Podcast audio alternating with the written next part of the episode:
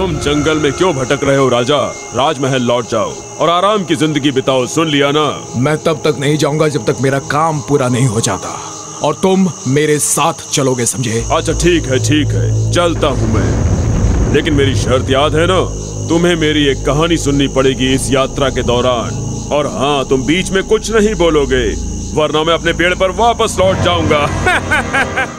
एक समय की बात है अंगज राज्य में संत और बसंत नाम के दो भाई रहते थे। इन दोनों में से बसंत छोटा था।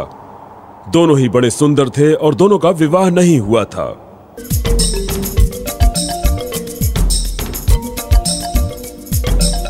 बसंत! हाँ? हम दोनों इस बाग में बचपन से ही आ रहे हैं लेकिन आज तो ये बाग कुछ ज़्यादा ही सुंदर लग रहा है है ना? हाँ मुझे भी लगता है। ओह अब समझ में आया कि ये इतना सुंदर क्यों लग रहा है। उसे देख रहे हो? वो तुम्हें बहुत पसंद है ना? है ना? हाँ।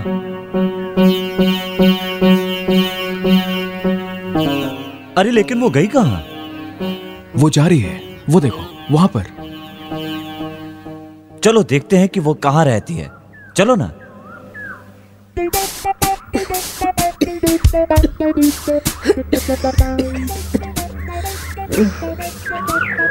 हाँ कौन हो तुम? किसी से मिलने आए हो क्या?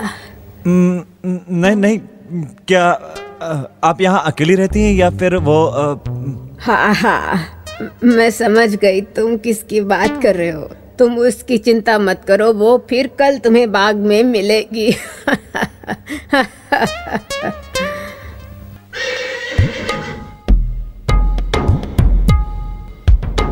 क्या तुम कहीं जा रहे हो क्या? मैं तुम्हारे साथ चलूँ? नहीं नहीं मैं एक ज़रूरी काम से जा रहा हूँ। तुम घर पर ही रहो बसंत। ठीक है मैं घर पर रुकता हूँ।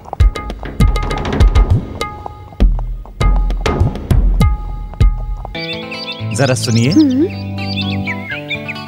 मेरा नाम है संत। मैंने कल भी आपको देखा था। अ, मैं आपसे कुछ कहना चाहता हूँ। नमस्ते मैं हूँ चित्रलेखा। क्या कहना चाहते हैं संत? मैं पास में ही अपने छोटे भाई के साथ रहता हूँ। हमारे पिताजी राजा के दरबार में मंत्री हैं। अब तक मेरी शादी नहीं हुई है। मतलब अ, आज तक मुझे मेरी पसंद की लड़की नहीं मिली।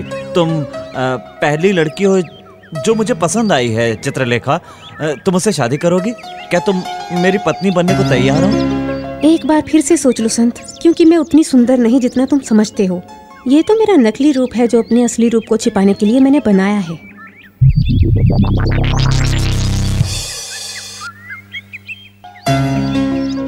कौन हैं?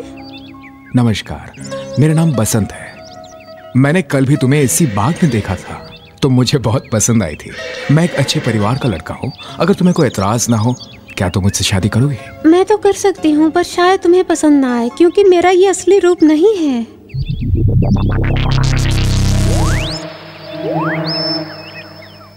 अब क्या हुआ आपको?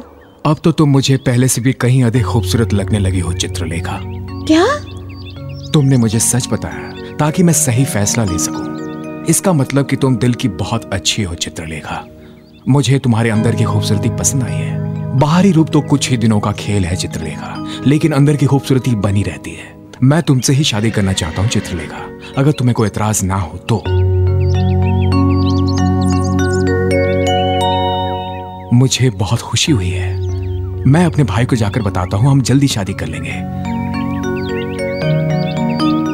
मैं तुमसे कल मिलता हूँ चित्रलेखा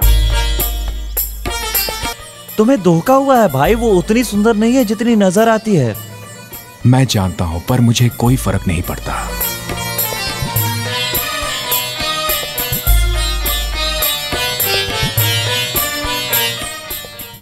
चित्रलेखा तुम अभी भी इस तरह बन संवर कर क्यों रहती हो? तुम स्वयं इतनी खूबसूरत हो। अब इस नकली रूप को हमेशा के लिए त्याग दो। ये मेरा असली रूप है बसंत। वो रूप जो तुमने उस दिन देखा था वो मेरा नकली रूप था। मैं उससे शादी नहीं करना चाहती थी जिसे सिर्फ़ मेरा बाहरी रूप पसंद हो। तुम सच में बहुत सुंदर हो।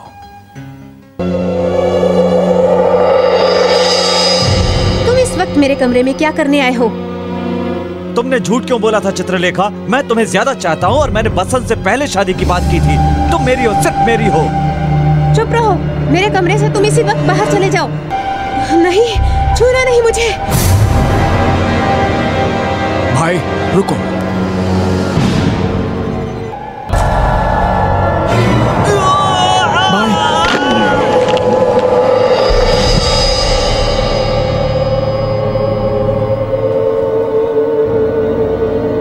पूरे राज्य में यह खबर फैल गई कि बसंत ने अपने भाई की हत्या कर दी है।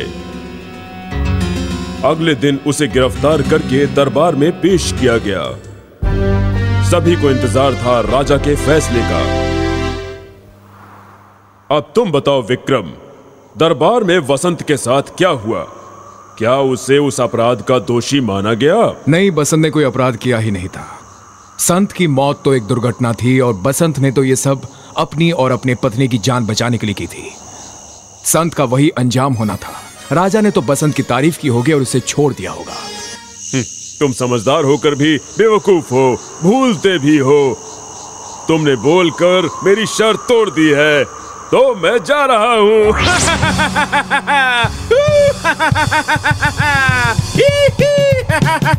तुम नहीं जा सकते, बेताल। मैं तुम्हें जाने नहीं दूँगा, बेताल। तुम्हें मेरे साथ चलना होगा, बेताल। बेताल, तुम नहीं जा सकते।